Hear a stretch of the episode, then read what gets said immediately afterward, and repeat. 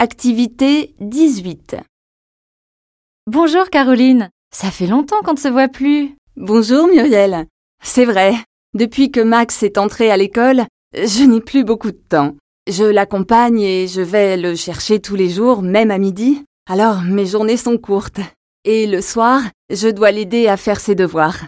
Pourquoi Max ne mange pas à la cantine? Il avait très peur de l'école au début. Alors j'ai préféré qu'il rentre manger à la maison. Mais maintenant, il est content, il a des copains. Alors oui, c'est prévu. Le mois prochain, il mangera avec ses amis à la cantine de l'école. C'est bien, tu auras un peu plus de temps pour toi. Tu pourras venir prendre le café à la maison. D'accord, je te téléphone.